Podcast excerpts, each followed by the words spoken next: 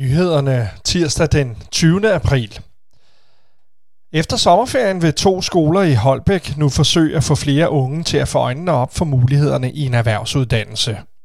Det er FGU Nordvestjylland, afløseren for de gamle produktionsskoler, som vil give nogle af sine elever mulighed for at indsnuse atmosfæren på EUC Nordvestjylland.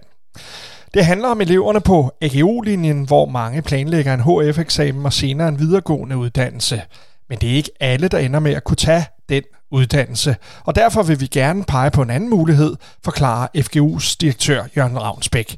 Det skriver SN.dk.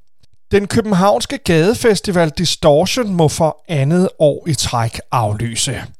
Aflysningen sker som følge af forsamlingsforbuddet, det skriver Distortion i en pressemeddelelse. Brugsområderne på Nørrebro og Vesterbro er så store og forgrenede, at det ikke er muligt at gøre brug af coronapasløsningen, som kræver indhegning og adgangskontrol, skriver de.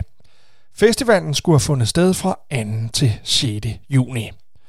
Og vejret her i Holbæk Kommune, tirsdag tørt og solrigt, men i løbet af dagen stedvis lidt skyer, Temperaturer op mellem 12 og 18 grader, men ved kyster med pålandsvind bliver det lidt køligere.